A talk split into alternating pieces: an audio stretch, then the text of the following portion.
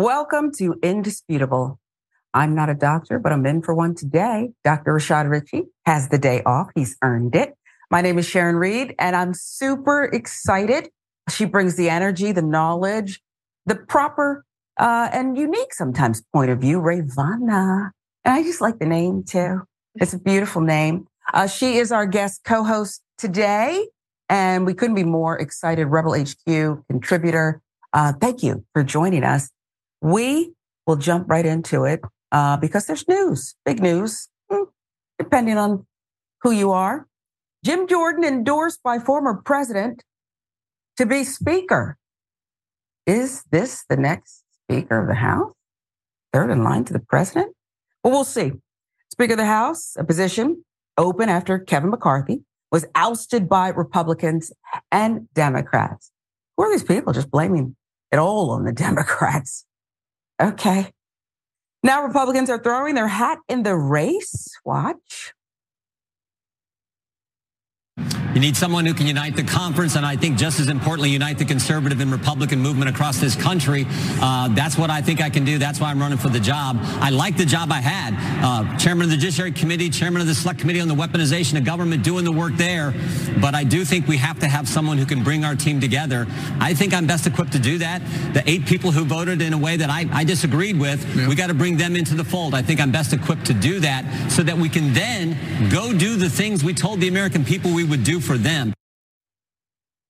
So, Republican Jim Jordan just got uh, an endorsement, if you will. The endorsement, some are saying, of his lifetime. Who would you want to endorse you? Someone credible, someone strong, someone people believe in beyond reproach.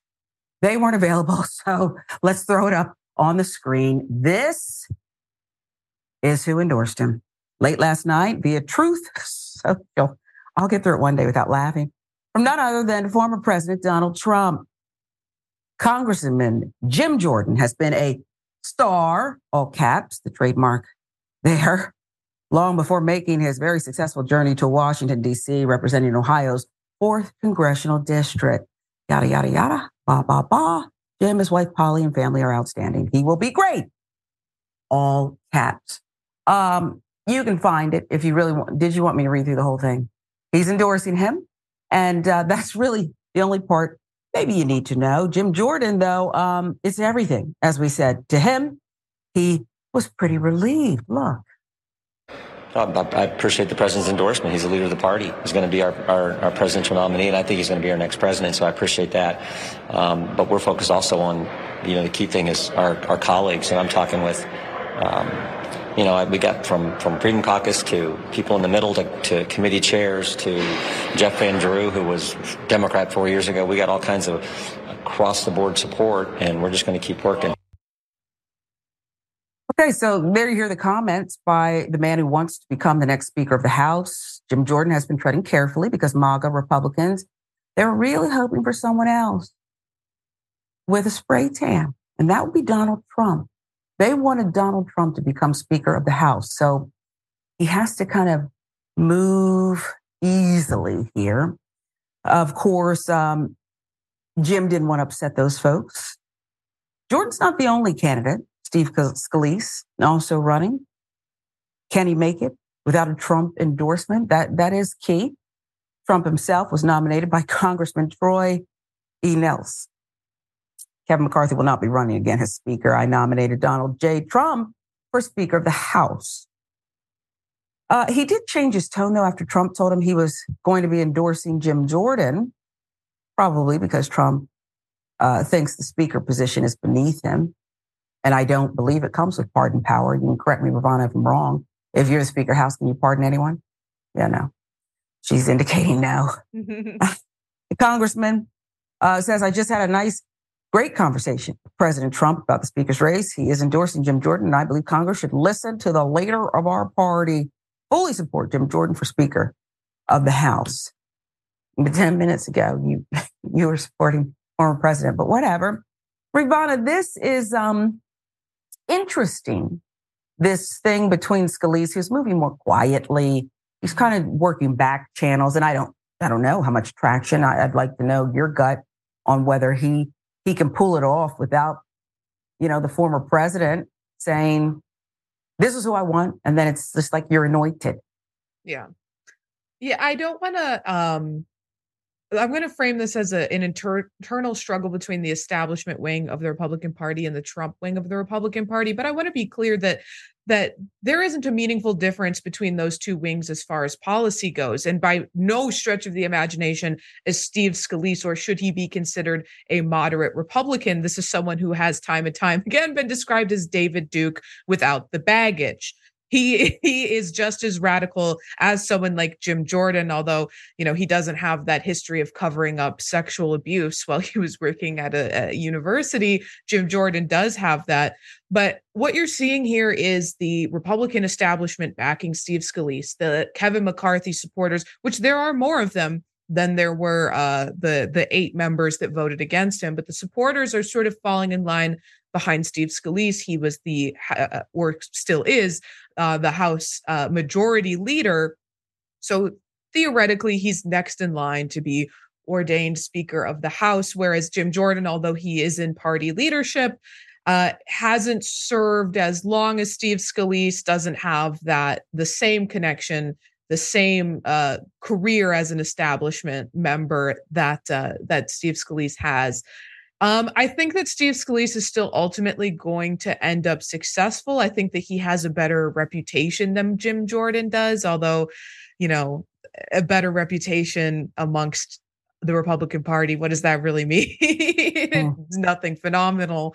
Um, and I I think that particularly because the speaker is someone who has to be very careful in their actions and in their decisions moving towards 2024 because the Republicans are facing a lot of tough re-elections for their house members particularly as we're seeing state supreme courts shoot down the racist gerrymandering that helped the republicans pick up these seats and take control of the house in the first place um, which i think that as someone like matt Gaetz or even someone like jim jordan can't consider that because they have a very rabid you know they they're representing plus 16 r districts. You know they're they're not considering what someone in the leadership what the party establishment is going to want a speaker to consider. I think ultimately you know the trump i mean they're all the trump wing of the party at this point but you know those the the matt gaetz wing of the party to be more specific has been able to successfully stage this some this small coup over or over kevin mccarthy but i think ultimately what we're going to see here is the establishment is still is still going to get the person in place they want. Um even if that's not necessarily who Trump is endorsing. Um, but we'll just have to see how it plays out because we've we've seen how influential Trump is. He has this party. He's a tight grip on this party. They will do his bidding time and time again. Even Kevin McCarthy, who was ousted for not being sufficiently loyal to Trump, was at every step of the way doing Trump's bidding. Yeah. And so I wonder what's really going to change here? You know, it doesn't seem like, and you made the point eloquently that much is going to change here. I know it won't be a fair fight. So that we can, I mean, is politics really fair? But this will be extra dirty behind the scenes. So I don't know. Scalise is going to squeak it out. But like you said, mm-hmm, Jordan, Scalise, McCarthy, whatever. Uh, I think that this thing where you blame the, and by the way, if it is Representative Jordan and he becomes Speaker of the House, if I'm Representative Jeffries, the minority leader, first thing I would do is, is move for hearings on, I don't know, um, sexual abuse of wrestlers in college. And then I'd randomly pick a college like mm-hmm, Ohio State. And I, I just want to study it. It's a real issue. And hopefully no one would object to that. We just all want to get to the bottom of it. Is it fair to blame, this is a residual from the ouster, Democrats for not doing more to keep Kevin McCarthy propped up? It is a fascinating argument that I've seen a lot of the Kevin McCarthy backers make on cable news because Kevin McCarthy, by all reports, didn't even ask for their help.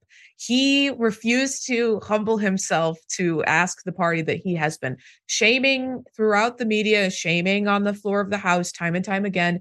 But he knew that he needed them but he was too proud a man to go ask for them to make a deal for him and to be honest, I don't know if they would have because yeah. Kevin McCarthy is, is a radical, um, anti-democratic Republican. He voted not to certify election results coming out of Arizona. He attempted to overthrow democracy as we know it in our country. Oh, that. Um, yeah. So, I mean, he didn't try to make the deal in the first place. So I really don't think it's fair for any of these Republicans to blame the Democrats when, you know, they didn't even ask. yeah, he didn't ask. And the other part of it is he lies all the time. You know, I, I can't remember. That just means I'm getting old. The word that you used for it a couple seconds ago, but he lied again and again and again. So even if they said, you know what, you smell horrible. I don't even want to stand next to you, but I'll work with you if we can work out this thing. I really need to get this done. There's no, there's no way he would have done it. Mm-hmm. He's reneged on deal after deal. And so what are they supposed to do with that? Yeah, he was in it for himself. And now he's, well, he's not in the speaker's chair anymore. Does that mean he has to give up that gavel? Does the gavel go with the position? Rayyvana? Or does. does. each one get their, oh, okay. I mm-hmm. thought like that's part of your deal. Like you keep the gavel forever. uh, but no, he doesn't even get the gavel and he was only there for a short time. So it is what it is. Asterisk by your name.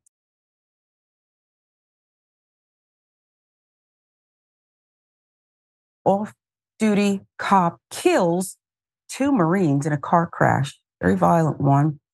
Families of two U.S. Marines killed in a car crash last year, James Patton and Samantha Berrios, are still calling for the prosecution of Michael Mission, the off duty deputy who fell asleep on the wheel while going 90 miles per hour. Crash happened on Patton's birthday weekend after he had been coming home from a hip hop show in Los Angeles. Driver hit a median uh, wall on the freeway the car was too damaged to drive. Patton and his two friends got out to call a tow truck. Patton and Samantha Berrios got back in the vehicle because it was cold outside. Just devastating. You look at their pictures. 10 minutes later, the car was still sitting in the high occupancy lane with the lights off at 3:48 a.m. when records say Mission plowed into them with his Chevy truck. 26 year old deputy had just gotten off work at 3 a.m. According to the report, was driving about 90 miles per hour, more than 30 miles over the limit in a construction zone. The LA Times with the reporting. When a highway patrol sergeant later asked him what happened, Mission said, I fell asleep. I fell asleep. Last thing he remembered before nodding off, according to the report, was getting on the freeway from State Route 91. Now, in the long year that it took California Highway Patrol to file an accident report, a year, and the wait for them to tell reporters about the deaths, Michael Patton, father of James Patton, says it felt like they were saying his son's life and Samantha's did not matter. In the meantime, both families filed lawsuits against the deputy, LA County, and others. The loss of any life is a tragedy, not only for the victim's family, but for the entire community that loved them. Kimberly Edds, spokeswoman for the district attorney's office, wrote in a statement to the Times on Thursday. One of our veteran homicide prosecutors is carefully reviewing the facts of the case to determine what criminal charges can be proven beyond a reasonable doubt. Hmm. We're hoping to see that the district attorney does prosecute and that he does end up doing some time. Told the Times the police are not above the law. I know that the deputy didn't leave his house thinking, I want to kill these Marines, Nancy Berrios said. It was a mistake, but there are consequences for a mistake. She continued, In my heart, I know he didn't mean to, but these are our children. In a statement Monday, Los Angeles County Sheriff's Department said it was aware of the tragic accident involving an off duty deputy. We will continue to monitor the investigation, the department said. I guess react to this, Rayyvana. It's um, horrific. You see these young people with so much living to do who clearly died so violently. Um, just horrific. And to learn that someone is speeding at that rate and saying, uttering the report and to be believed, the report that they fell asleep it's just too much to take for a mother, father, family of Mhm. these two loved ones. It is absolutely devastating. Uh, I don't enjoy the framing of it by the police department that called it a tragic accident. It was avoidable entirely, and I think that they're diminishing what happened here by referring to it in that way. Um, as someone who has a sleep disorder that prevents me from legally driving, I just want to remind everybody uh, that if you Mm. feel tired while you're behind the wheel, pull over, take a nap, because you know it could be your life, it could be the lives of others, it could be serious bodily injury. It's not worth it. Just take a nap in your car, sleep it off, and then drive home a little bit later. It's not worth it. Uh, and then just to that end, this there are plenty of crimes he could be charged with. Uh, if he wasn't a cop, he would have been charged already. I mean, this is he admitted he fell asleep. This is an open and shut case. You charge him uh, uh, with manslaughter or reckless homicide, reckless driving. There's any th- number of things he could be charged with, and the only reason he hasn't yet is because he's being protected because he is a police officer and these families are so so right to be demanding justice right now and I you know I really feel for the family member who said we know he didn't intend to do it but there's he still needs to be held accountable and she's absolutely right and if he were anyone else he would have been already and they need to keep that pressure on we need to keep this pressure on because they deserve to be alive right now and there's nothing that can be done to bring them back but at least the families can be at peace knowing some justice has been served in this case or at least that that the, they're attempting to serve justice because they don't even have that reassurance right now. It doesn't even look like for them or from from where i'm sitting that anything is going to happen. It seems like they're putting this on the back burner until attention dies down so that they can sweep it under the rug. And we see that so often with these police departments protecting their own or you know well connected members of their community. Um, so attention needs to be continuously put on this until they file charges. I think you're absolutely right. The next worst thing to losing your son, your daughter, brother, sister, someone you, you love dearly and don't want to be without is realizing that the person who is responsible for their deaths is in law enforcement. This is a story we report time and time again. And what I just said is factual. It's not an opinion. It's not an opinion. It's a fact. And it's not bashing police. It's a fact that we report time and time again. There's all this weird stuff that seems to go on or never happens in investigations involving law enforcement. So the family is right to demand justice, to ask questions. We're right to cover it from that, that angle. It's a factual thing. And I just hurt for them because if you can't get your loved one back, you at least want to know they didn't. Well, you want to know they mattered. You want to know they mattered in some small way. And this would be a small way. Okay. You don't get to hug them. You don't get to hear an answer back when you tell them you love them anymore. Mm-hmm. But it just seems like the empathy is not there unless, and we know people like this, something happens to me. And too often it seems that law enforcement is very protective of their own and not of everyone else, not, not with the same vigor anyway. We'll keep following that story. Um, breaks your heart.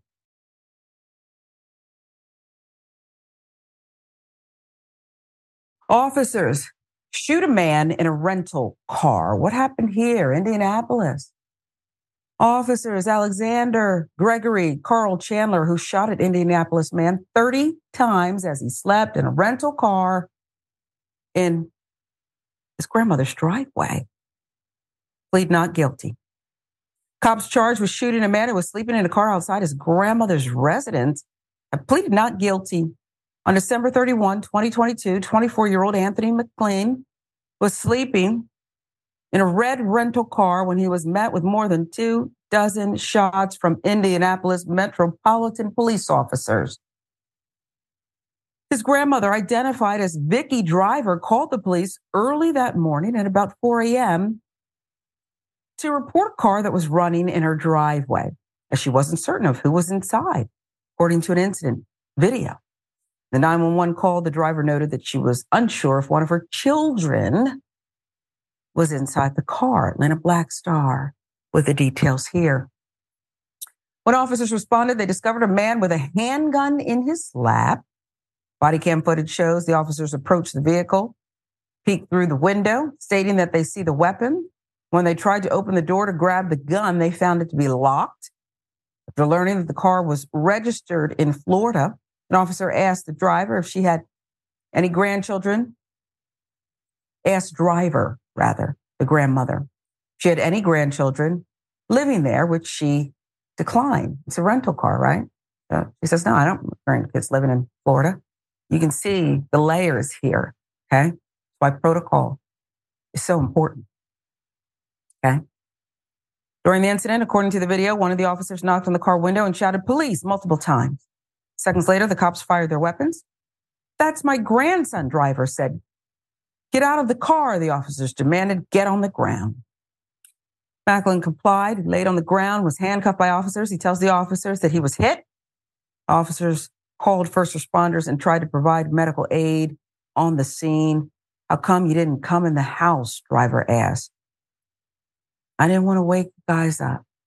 Hmm. Didn't want to wake his grandparents up. Shooting left him with severe injuries, an extended hospital stay, mounting medical debt. Maclin and his grandmother filed a lawsuit against the officers, the police chief, the city, seeking damages. Officers let off at least 30 shots that morning, and he was hit three times. Three officers, Alexander Gregory, Carl Chandler, Lucas Riley, were present during the incident. However, only Gregory and Chandler face battery and criminal recklessness related charges. Maclin reportedly has roughly 1 million in medical debt and sustained injuries such as a collapsed right lung, a grade 4 liver injury, and a grade 4 kidney injury. Very serious implications for a lifetime of pain and perhaps more. Gregory and Chandler pleaded not guilty on Monday. So this seems like he's lucky to be alive, Rayyvana. It seems like there were a series of errors that you can't perhaps fault anyone for. The grandson doesn't want to wake up his grandparents, leaves the car on, then starts to maybe worry, it's dark, about his safety, has that gun on his lap. The grandmother is curious about who's in her driveway. And no, I don't know anyone in Florida. I don't know why the police, I know why perhaps they approached and peered in. When you see a subject sleeping, do you know how many times even my 11 year old creeps into my room because she knows and she goes, Mommy, I'm going to freak out. That's what people do when you suddenly startle them. You wake them out of that REM sleep. Once they see the gun, I mean, I'm not trained. Maybe you can correct me and I'm happy and open to it, Rayyvana, but don't they have those bullhorns? Police, come out. Like, can't you take cover? Can't you do something mm-hmm. other than try to open the door. You know you're going to startle somebody and then open 30 rounds. I'm surprised they didn't hit each other, which, by the way, has happened in the past. Your turn. Uh, you're absolutely right. There, there was no immediate risk to the the lives of the officers or the grandmother, whoever they were supposed to be protecting at that moment. For that matter, they absolutely could have walked back into their vehicles you know, gone on their loudspeakers that they have and asked the man to step out of the vehicle with his hands up. And, you know, it still might have been overkill for what the situation actually was, but at least in that case, nobody would have suffered serious bodily injury. I mean, you're exactly right. He's very much lucky to be alive. Uh, and and the way that these off it was saved only apparently by these officers uh, not exact aim when they sprayed 30 rounds into the vehicle um you know by the grace of god or you know whoever you happen to believe in he he survived. But you're right he's going to have disabilities he's going to have to deal with for the rest of his life. And as someone who works in disability law someone who's disabled that is absolutely expensive. So that million dollars uh, in medical fees is just the jumping off point. There's going to be things that he's going to have to do differently for the rest of his life, you know, changes he's going to have to make that are going to be costly. And these officers absolutely should be held responsible for what they did. You know, we're in the early stages of this case so them pleading not guilty isn't surprising um, but we'll you know have to keep an eye on how this develops and you know it, it's so devastating particularly you know for him and for the grandmother who you know you're right she's not at fault for for being concerned about this car in her driveway she didn't recognize but she's going to have to carry this guilt with her now eh, when the blame should be placed squarely on these officers who went against protocol who you know and I think it's important to point out that if this, I'm sorry, if this was a white man who had a gun in his lap, they would be defensive of his right to own a gun. It'd be the Second Amendment. We would be celebrating that. You know, there's no, in fact, there's evidence that this is gun was legally his. I remember the first time around when we covered the story, it was his gun. He bought it legally. He wasn't a threat to anybody. Um, but the right to bear arms apparently only applies to white Americans and cops in this country. And and if you are a, a black or brown gun owner, then that is a justification to murder you on the spot in the eyes of the cops. Yeah. It, it probably is time to have two versions of the Constitution. Okay. Bill of Rights. Uh, we need two set, sets of documents. One for the people the Constitution was intended for, white people, white men first. And then the the new what's the Bible has then the new book, the Testament. old book. Okay, Testament. Yeah. I do. I, my daughter said, I said, should we go to church? And been my personal relationship. Okay. And she said, I, I don't think so, mommy. we'll revisit that, but I should at least know that. It's just the word escaped me. They should have another constitution for black and brown people.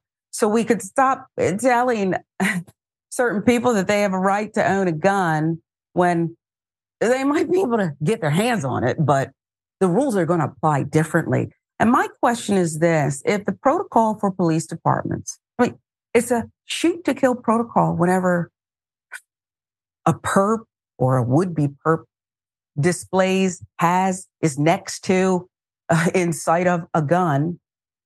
Why the hell do we have so many guns? And if this is what we, if every time somebody who even legally owns a gun is going to be shot and killed or 30 rounds blaring at them, and you're right, they weren't even good shots. So they've got to go back to the academy anyway.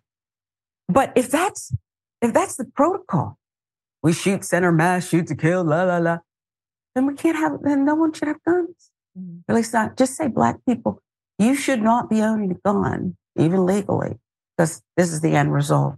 He didn't want to wake his grandparents. And now you're right. A million dollars, at $10 million may not, you're right, get him through a lifetime. I hear kidney, I, I, I see dialysis in his future. I hope not. This is a life sentence. And the insurance company is going to take a lot of that money. That's how it works. Okay. You don't think you get to keep the money and not pay the bill. It's, you know, it's this is a mess. And it's, um, boy, I feel for that grandmother. You did nothing wrong. Somebody else did. Two people did. And perhaps up the chain in the department, but not you, grandma. Much more indisputable. When we come right back, I'm Sharon Reed and for Dr. Rashad Richey, Rayyvana HQ, Rebel HQ, contributor extraordinaire she is, and always um, adds that, that flair that different perspective, little legal sprinkling. So we love her. We just adore her. And you've been seeing a lot of her and you can't get enough. Rayyvana, much more indisputable when we come right back.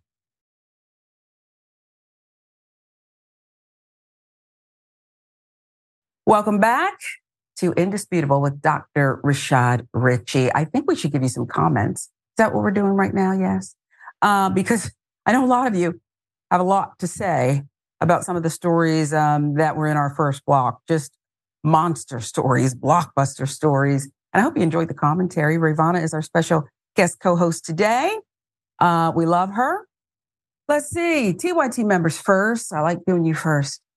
Oh, Tommy Trevarthen says, sticking and staying for indisputable. See that, Doc? We're holding down the fort. Mountain Dragon says, you know, it's going to be a good show when you can hear Ray's cute laugh in the background when she can't hold it in. You shouldn't hold it in. Release it. It's not good to hold it in. oh, thank her. you. she's so wise, but she's just so down to earth. And just, I just want to, it's wrong to say, but I want to pinch her cheek sometimes because she's just, she's just a sweet lady. And then she comes with the commentary. Uh, Biden flavor corn pop. Um, I think it's, you're saying, giving me a shout out. It's Sharon, and then there's flames and lightning bolts. Um, so I'm going to take it as that. Okay. I am on fire, maybe. Uh, let's see. We have YouTube now. Scott Smith says it's hard to get any prosecution for police in these matters, unfortunately, due to qualified immunity. Talking about that Indianapolis case, a grandson just sleeping in his rental car outside grandparents' house, didn't want to wake him. And then 30 rounds are, are shot. He's got a lifetime of medical bills he's facing, suing Lori Park says they don't care if you are sleeping in the car. They don't care if you're sleeping on your front porch. You're right. We've covered everything, including sleeping in the bed and someone barges in and you're like, shot dead. Covered that too. I think it was out of Ohio. Cynthia Moon says Trump's endorsement is a kiss of death. Speaking of Jim Jordan, who now has it in his race and his desire to become Speaker of the House. All those he endorsed last time lost. So go on, Donnie endorse away. Donnie, he wouldn't like that. The Donald, Donald, Duck, not Duck. We'll move on now. Uh, speaking of shows, they love to put on one, don't they? I wish a Karen would. You want to call the police on them for having a barbecue on a Sunday? You're, you're I feel free! Back off! I'm going to trouble. There's an African American man threatening my life door. Get off! No, get off of my door.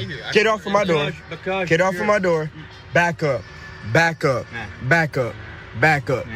Back up. Why? Why you? Because we black? That's you? What? Yeah. Because we black. Hmm. Because you jump bit in the neighborhood. That's why. I mean, it's not you, black. You, you, you see this? You see this? Listen to me. It's all white people, pretty much. So if I see somebody that's not, that's black. If you see somebody, you say about black. Let me say, uh, if you see somebody black, you're gonna question them. You're gonna question them. If you gonna open my door, let me say this: if I was a crazy dude, if I was crazy, something would have happened to your old ass. Listen you, no, no, no, no. Listen you listen to me. To me. I listen got to a me. gun. If I was listen crazy, I'd shoot you. Oh, you would shoot me. You. So this this bumblebee who came buzzing around a car with black occupants really believes that, well, he can do what he wants because he's investigating in uniform. Okay. Mel Karen wearing all yellow, no ray of sunshine. That's appropriate, isn't it? And I want to, before I throw it to you, Rayyvana, I do want to throw up the picture if we could, because this is, I happen to know this person's in DC right now. Okay. And so I know it's not this person. I'll give the disclaimer. But if you look closely at the face, I thought this was Mitch McConnell for 10 seconds. Mm-hmm. I thought it was striking resemblance. Okay. It's not. What do you make of the, the outfit and the umbrella? If I am investigating someone who could be, you know, up to no good, perhaps violence. This is, he said something about he'd shoot people.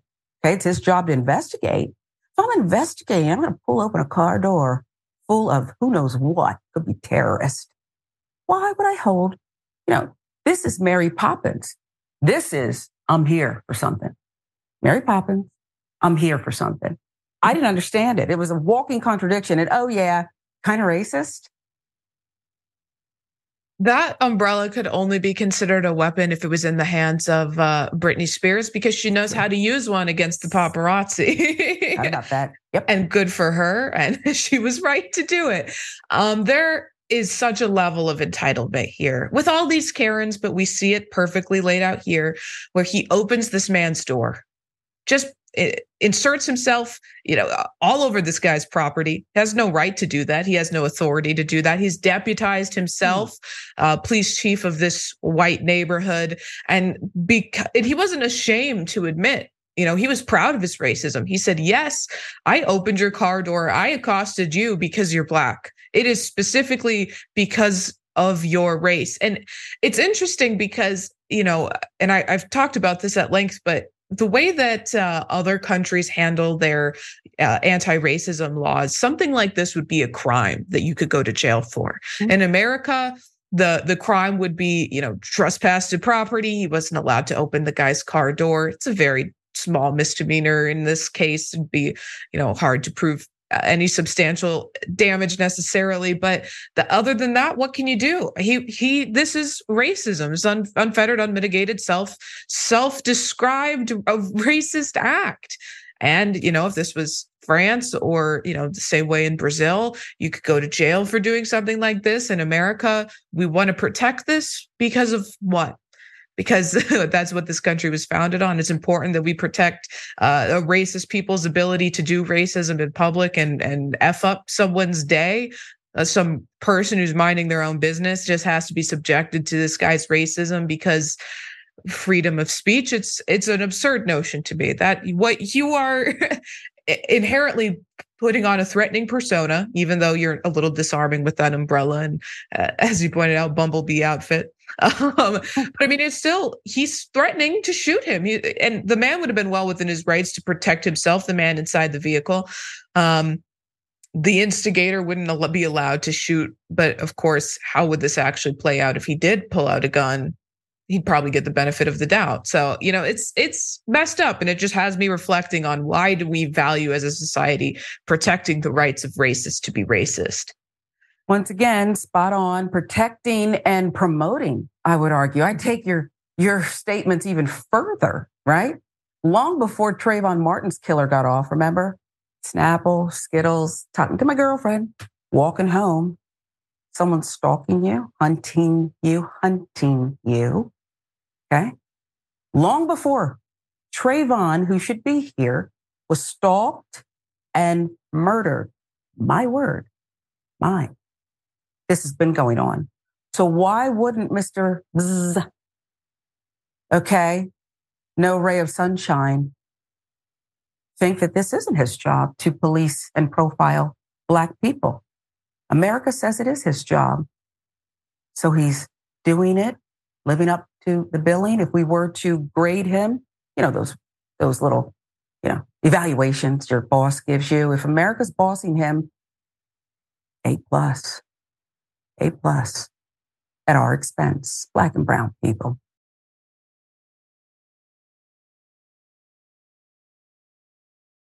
The pharmacy makes a deadly mistake, gives medication that terminates a pregnancy.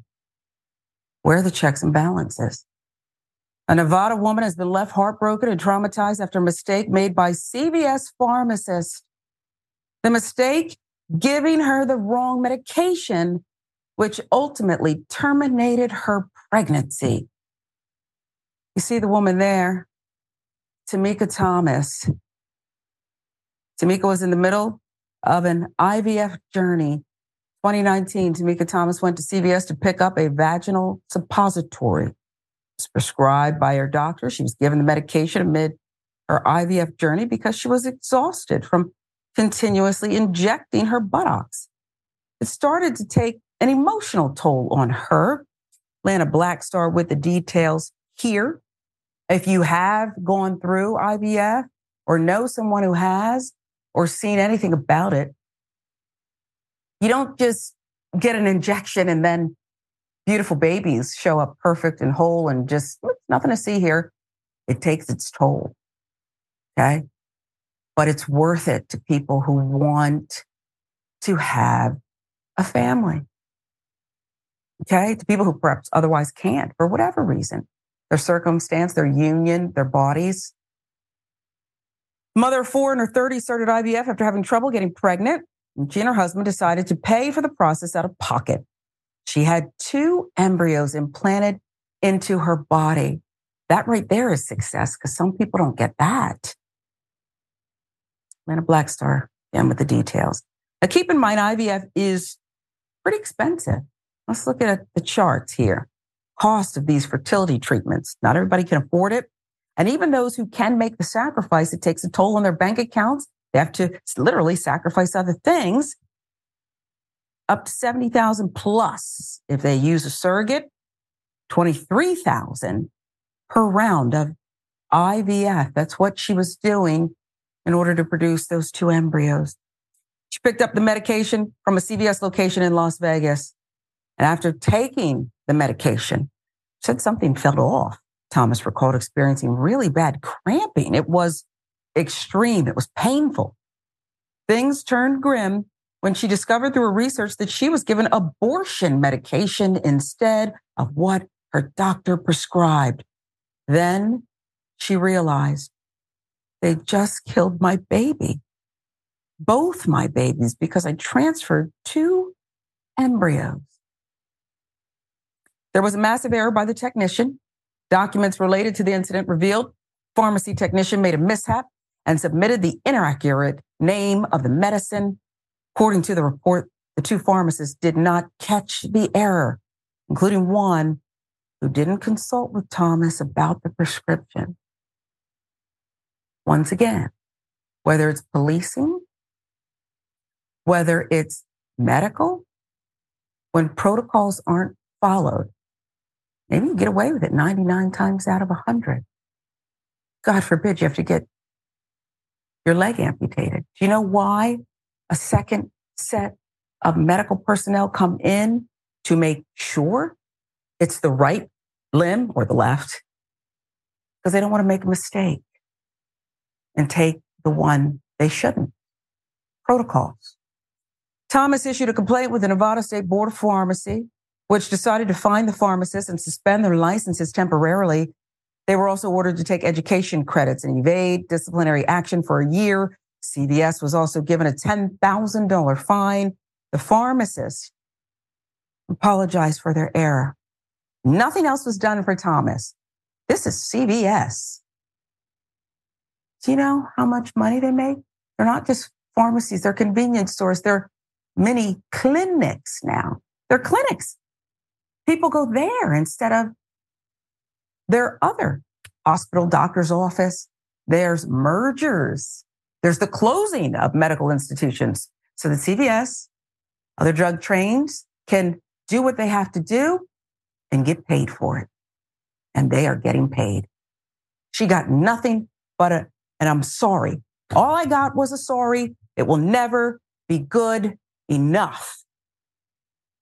Tamika Thomas said. This is a difficult one for me, Rayyvana, but I meant what I said about protocols. I ran track, I ran track in college.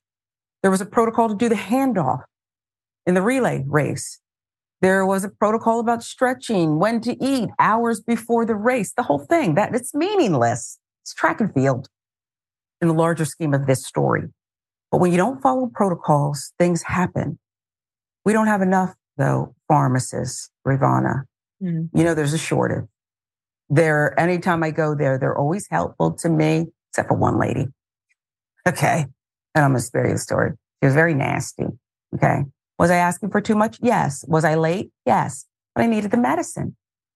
Uh, you know what? You go ahead, react to this.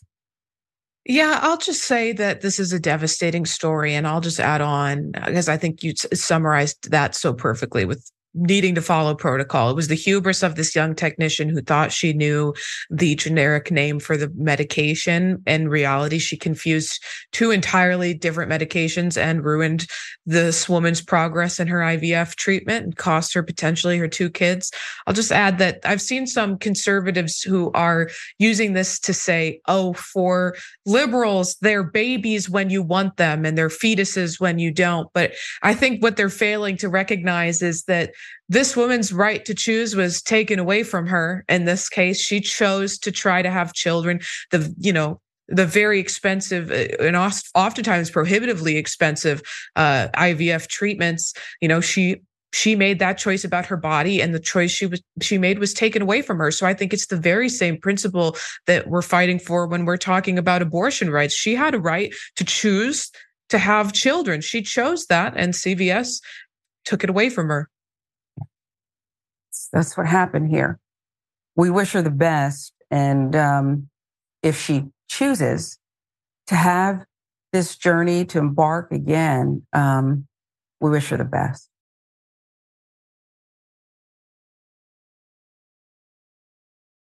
St. Louis community, radioactive waste testing harm, harmed in that community. St. Louis community still grappling with the effects of toxic waste dumping from over 60 years ago. The community, now years later, is asking what will be done to undo the damage. Radioactive waste was dumped years ago. Feds didn't protect the community. We've heard that before you live near Coldwater Creek in St. Louis, Missouri, you have a high chance of getting cancer. Federal Agency for Toxic Substances and Disease Registry has found that people who played in Coldwater Creek or just live nearby may have higher risk for cancers of the lungs, bones, or leukemia. News Radio 1120 KMOX with the details. Here's why eight decades after Mallinckrodt Chemical Works first began the dangerous task of processing uranium at a sprawling complex near downtown St. Louis. Federal government is still removing soil from a creek and cleaning up a landfill. Nuclear contamination sites. The AP filling in the reporting. Last year, grade school closed amid worries that contamination from the creek got onto the playground and inside the building. People have felt the effects of the toxic dumping and have suffered because of it. The government paid out millions to former Mallinckrodt workers with cancer or their survivors. Many people with rare cancers who grew up near the waste sites believe their illnesses too are connected to radiation exposure. Huffington Post. Most affected area. One affected area was a, well, this is different. Not predominantly black public housing complex called Pruitt-Igoe. Throughout the 1950s and 60s, when the Army was conducting various secret tests related to the creation of the atomic bomb, residents thought the zinc cadmium sulfide sprayed into their community was mist or smoke from chimneys. Now residents want answers and change. Why were Black lives deemed disposable? Is St. Louis in America? The community is now calling for an expansion of the Radiation Exposure Compensation Act. That act is meant to facilitate health insurance and financial resources to individuals who develop certain illnesses and cancers who lived and worked downwind of testing sites. What occurred and is still occurring, folks, this is still going on in St. Louis. It's evidence that not enough is done to track how Black and Brown communities experience environmental racism. And when they do clean it up, you might want to follow the money. First, you contaminate and kill people through their own environments, no fault of their own. And then somebody gets rich off the cleanup too, the American way. Rayyvana, unpack it for us. I'm totally in favor of what the victims are fighting for, which is expanding the uh, Compensation Act so that they can be, you know, and you'll never be able to undo the damage that is done. There's this myth, this legal myth of making someone whole through providing them, well, awarding them damages, but you can never make someone whole again people have lost their lives because of these cancers they've developed because of these uh, uh, uh environmental factors, these intentionally discharged toxins into their uh, communities, chosen specifically because they are uh, Black and Brown working class communities, because these companies think that it's unlikely that the residents of these communities are going to sue them. They think that they're unlikely to have the resources to do it. Lawyers are unlikely to get interested in a case like this that's not going to bring them a lot of money. So they intentionally choose these neighborhoods. And I think that it's important to ensure that they get compensation, but it's also important to ensure things like this don't ever happen again. which is why I think it's important for climate uh, activists to focus on the devastating impact that allowing particularly Republicans, but also Democrats who are captured by corporate interests to dismantle the, the truly revolutionary legislation we do already have in our environmental protections, in uh, the Air and Water Act. Uh, and and many others. So eh, eh, we've got to focus on prevention as well as compensating the victims because no one should have to suffer through you know these heinous diseases, these cancers that are being forced on them just by virtue of them being black, brown, poor, uh, you know, and, and any other, you know, factor that a company might decide means that you're probably not going to sue them. And it's just devastating to me because by the time the dust settles, literally, and you realize that lives have been taken, people are infertile, kids can't learn, brains aren't functioning, someone has this cancer or this, you know, issue or nerve damage, unpacking it and getting people to do the right thing is so horrible. We know that people do not have a tendency, government doesn't automatically get it right and do the right thing. In fact, they push back. Okay. Maybe it's the NFL. You've got concussions. And we all know the hit is like a car crash, but you want to pretend that I don't qualify for the funds that are set aside. This is what people do. And it is just devastating. Praying that these communities get what they deserve. Much more indisputable when we come right back.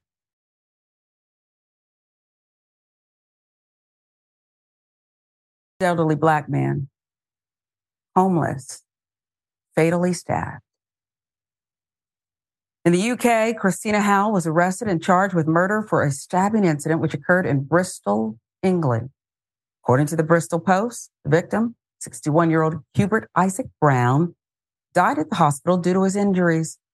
The victim was well known in his community. Avon and Somerset police said their crime investigation unit looking into the incident as a race related hate crime. Family has been getting support from a local organization, Stand Against Racism and Inequality. Sorry. Brown, who is of Jamaican descent, was described as a kind hearted and harmless man and a black star with the reporting here. Statement from the family of the victim. Accepting that he is no longer with us is incredibly challenging. We are struggling to comprehend and come to terms with the circumstances surrounding his passing. Hubert was a beloved member of our community we want to express our heartfelt gratitude to those who went above and beyond to help him during that time, as well as to the police for their ongoing investigation. His family said this in a statement. As a family, we are supporting one another through this trying period, finding solace in each other's presence and shared memories.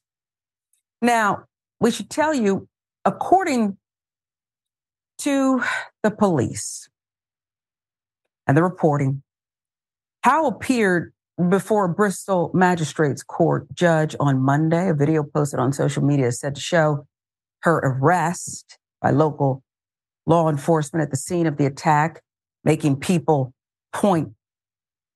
I mean, it's just horrific to be accused of this. What happened here? What happened and why, other than what police are preliminarily going on, and quickly it does seem. So, like we said, according to those reports,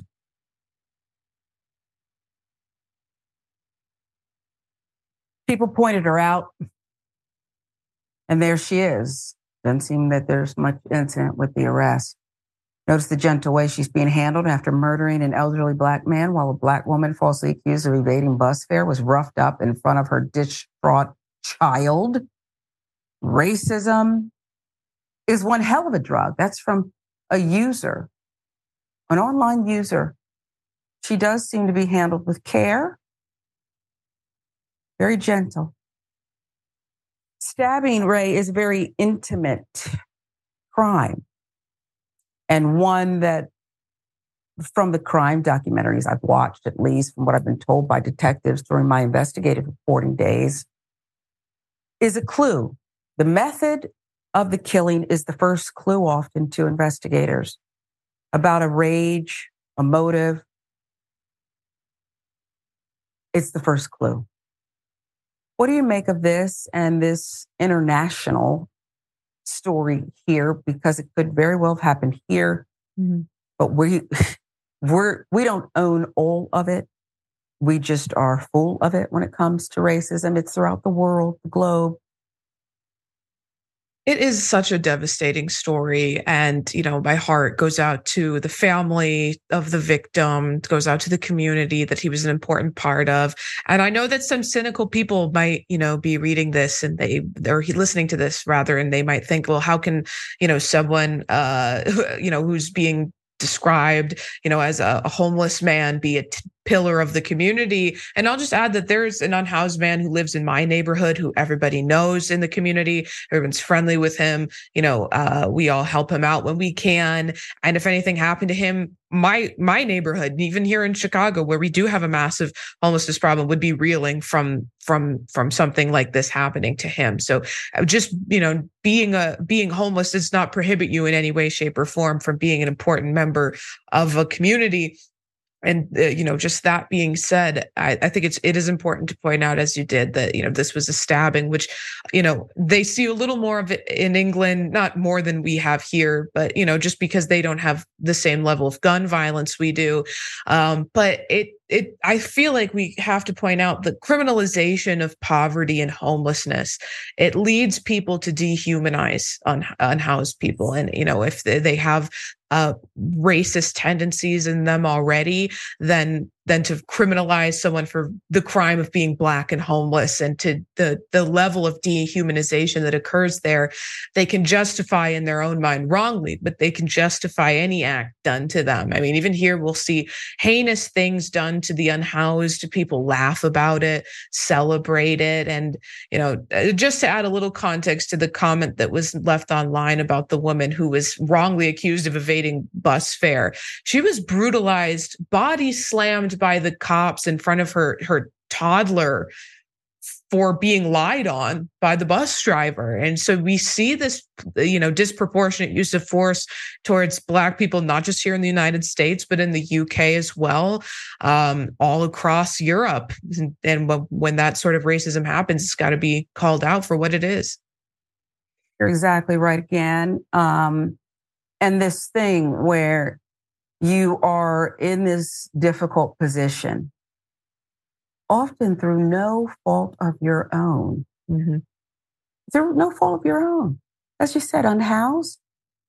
It's bad enough that you're already so many people, not in your community, thank goodness, Rayyvana, walking over people, looking the other way, grabbing your child's hand and moving on, disgusted when someone asks you for food, for a few coins, you're disgusted. It's not enough for you to not give, which is your right, but you're disgusted. How dare they? You've worked for everything you have.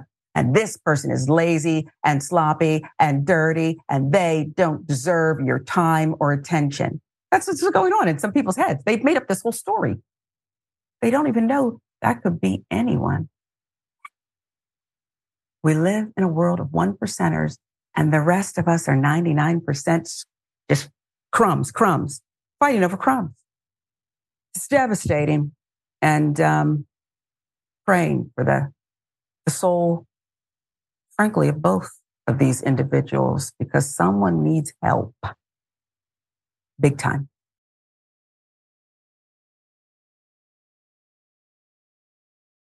You can take a gun, shoot somebody in the face. It's not hard. Sometimes it might even be fun if they're a godless commie. Now, what they're trying to do is sneak the COVID vaccine in your salads. I never had, I hate math. Somebody say amen.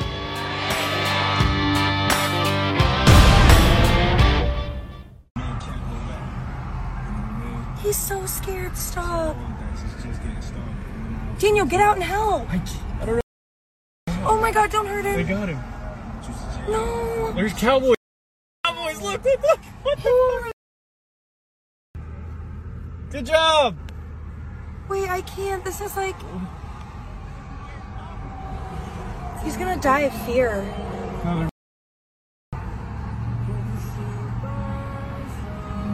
Oh my god, I'm so sad for that cow. Anything with baby in front of it, baby cow, it tugs at me. Okay. I may stop eating meat. Okay. This is Texas, where there's a lot of cowboys. They overtook that freeway to get a hold of that baby cow. And when you listen to the commentary of the couple, I'll call them, man and woman, recording this and commenting to each other, well, she's desperate, Rayyvana. She doesn't like the way the baby cow was taken down. Mm-hmm. He seems to believe it's textbook and it's the thrill of his life to see cowboys, real life cowboys in, in action here.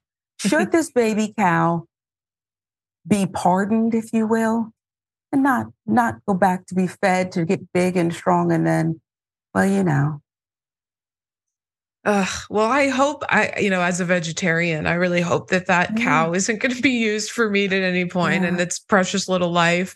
Um, you know, to to the one extent, I'm sympathetic to having to rescue that cow. Right? It can't be on the highway. It's it's in imminent danger by being on that highway. So someone had to stop it. Um, I don't know if they took the cow down too aggressively. I, I mean, I'm not a cowboy.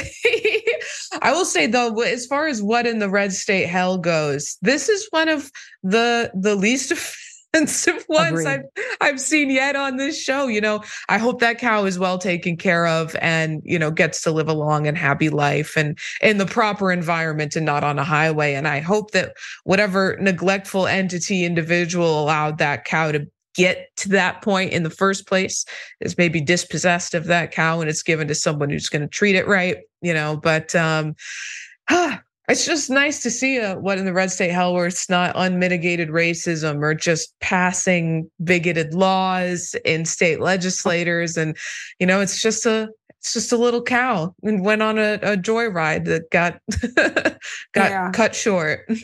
Maybe we should have what in the red state hell like the pg version. Instead of lumping you know because perhaps they were doing great work on behalf of the animals and that's just so cute.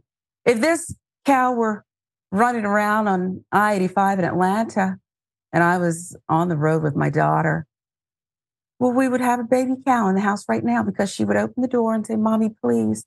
When you're an only child, it's very difficult for a mother to say no. so we would have that cow along with all the other Dr. Dolittle animals that are running around here. I didn't grow up like that. Barely got the goldfish from the state fair, but that cow would be here. Wow. Lovely. Denver now, an organization gives people $1,000 a month. Can it make a difference? Yeah. Denver organization experimented with giving people up to $1,000 a month and it reduced homelessness. It increased full time employment. That, according to a study, money put to good use. Mark Donovan, the founder and executive director of the Denver Basic Income Project, started a social experiment in Denver where for the past few months, several hundred of the city's most vulnerable people have been given cash with no strings attached. As of January 30th, the region had 9,065 unhoused people compared to 6,884 the year before. Hmm. This is such a basic study. Did good come of it? It seems so. The results so far participants who were sleeping on the streets at the start of the experiment now with more money in their pockets, said they were feeling safer, experiencing better mental health, and enjoying access to more stable and welcoming living arrangements. Insider with the reporting. Many participants reported that they have used the money to pay off debt, repair their car, secure housing, and enroll in a course. These are all paths that could eventually lead participants out of poverty and allow them to be less dependent on social support programs. Last October, more than 800 people were enrolled in the basic income plan, but they didn't all receive the same stipend. There are three groups. One receives 1000 a month for a year, another receives 6500 upfront, and then 500 a month from there. And another gets just $50 a month. Hmm. The guaranteed income also dramatically reduced visible homelessness. Those who received 500 a month or more had seen the biggest gains start, fewer than 10% said they were living in their own home or apartment. Well, at the six month point, more than a third say they lived in their own housing. When the initiative began, some 6% of the people in the 1,000 a month group said they were sleeping outside. The number fell to zero just six months later. The group that received a large lump sum similarly reported a decline from 10% sleeping outdoors to 3%. It's significant. Not the only city where this has been tried, San Francisco. Study of 14 people receiving 500 a month found two thirds of those who were homeless at the start had found permanent housing six months later. Smaller cities such as Santa Fe, New Mexico, have also experimented with cash payments, as have rural areas, including upstate New York, Philadelphia, is even extending the concept to other vulnerable groups, including people who are pregnant.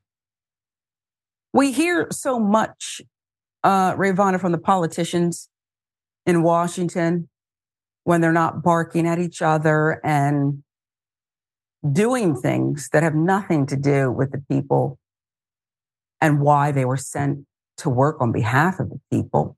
But they talk about spending and welfare and handouts and socialism and just all of this nonsense. This costs so little. And each place it was studied, the results were extraordinary.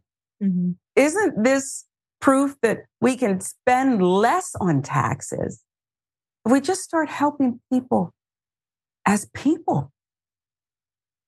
And it's so fascinating because, like you said, it, it, it's not very expensive. It's we'd end up spending less in the long run because, surprise, surprise, criminalizing homelessness is very, very expensive, particularly when you're con- consistently locking up the homeless, putting them in jail, and then taxpayer dollars are being spent uh, going to private organizations that run those private prisons, um, as opposed to just giving people money, which absolutely directly help them. We saw that in this study and similar studies uh, in this country. We also see it around the world where countries that have significantly uh, lower rates of homelessness are countries that have stronger social safety nets. Are countries that, you know, protect people before they end up, you know, with nothing and living on the streets. And it's so sad to see, you know, pregnant people included in this as you know a, a measurable amount of the homeless population. Because even if you're the most cruel individual who thinks that you know you get what you deserve you've suffered because you weren't economically efficient or, or you weren't a hard enough worker you're going to punish a child a baby an infant because of your supposed belief of a, a wrong being committed by the parent that's just cruel and unusual. And why shouldn't we uplift everybody? It's better for us, it's better for the economy. You know, it's better for our communities. And if you're someone who is always talking about how homeless people in communities make those communities less safe. Mm-hmm. Um, just pushing them somewhere else doesn't solve those issues. Raising them up out of poverty is how you solve those issues that you're supposedly so concerned about and in a more cost effective way.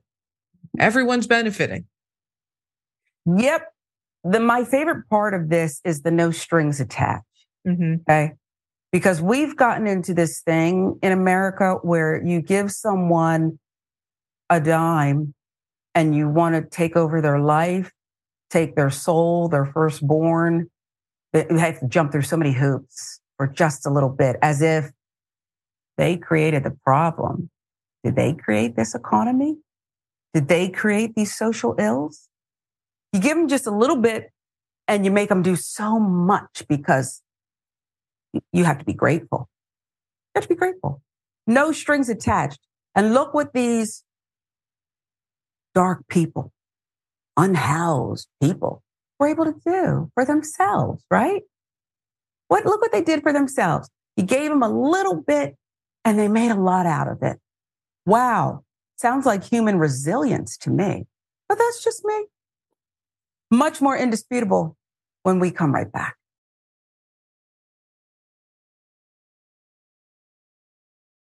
What if you're part of a community that's your only identity? It's who you are. It's what you were raised in. And it's all you've ever known. And then the government comes in and blasts an emergency alert test through the phone, and suddenly you're out of here. Okay.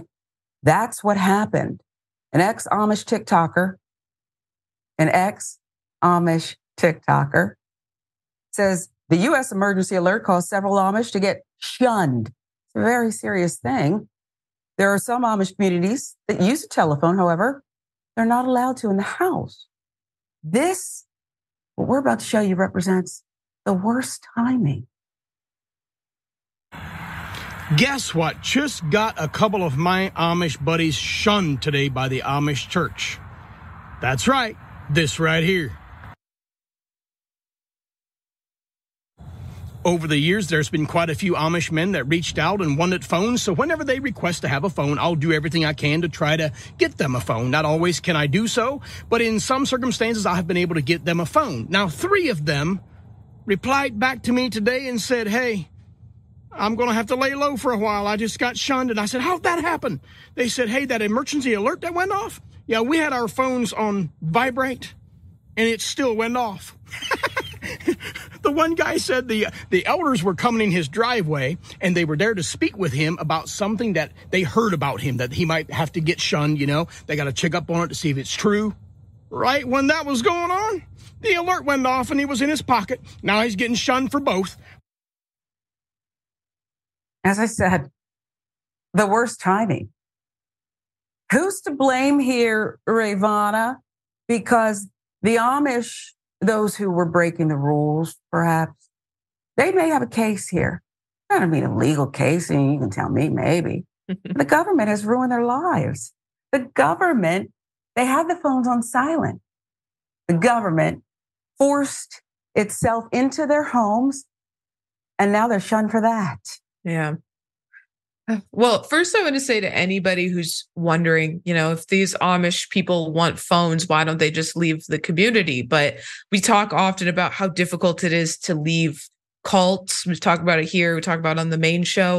Um, I, I if you want to make that comparison to being raised in the Amish faith and the Amish lifestyle, you're being you're being asked, you're asking them rather to leave everything they've ever known behind uh, and leave all of the resources they've ever had. You know, they do business a lot of times within the community, potentially, you know, forego having a house, having employment, you know, any money that they might have made during this time, uh, any meaningful connections they've made in their lives. You're asking them to abandon them. That's really difficult. But, you know, so people might not be willing to take that step, but might still want to be connected to the rest of the world and know what's going on. And that's why a lot of these people have secret cell phones. And I, what can I say other than it sucks? It sucks for these people that they're now having to suffer because of this damn alert that went off in their phone and the tragedy of the man who was being uh was being grilled about something else that he was ultimately shunned for. They and heard. At, at that very moment, the alert goes off in his pocket. I would say, Rayyvana, as we, we wrap up the show today, that perhaps there should be an override. Mm-hmm. Religious reasons. This is a community that needs to be respected. And they should be able to click a box or something, these cell phone companies, where don't override. I'm Amish, okay? Mm-hmm. and in my order, I can't have a phone. And you're going to get me in trouble. Going to get mm-hmm. me in trouble. Maybe that's going too far. You tell people how they can uh, find you. They find a lot more of you now right here on this network, but but share the uh, details. Yeah, absolutely. First, I want to say thanks so much for having me on. It's been wonderful as it always is. Such a joy to do the show with you. Um, that being said, you can check out my Rebel HQ videos on Rebel HQ's YouTube channel as well as their Facebook page. Um, you can follow me for updates on Twitter at Rayyvana TTV. Um, and you can see me filling in for John all throughout the rest of this month. And uh, I'll be on the second hour of today's power panel with Cenk and Mayor Mondale. So it'll be a really good time. No, I'm going to catch that one. And you've been doing a great job on the damage report. Um, Thank you. And I get lost in your your Rebel HQ videos. Yeah, I mean to just watch one, and then I end up, and it's two hours later, and maybe someone, little girl who won't. I don't know why she's always in my house, but she says, "Mom, I'm hungry. dinner." Wait, I'm catching another Rayyvana Rebel HQ video. This is indisputable. Um, thank you, Doc. for letting me fill in for you. It's always an honor. And thank you to the team. This team is just perfection. And I just adore them. Um, so it's fun to just sit in the chair. Doc will be back. I'm Sharon Reed for now. This is Indisputable. We'll see you next time.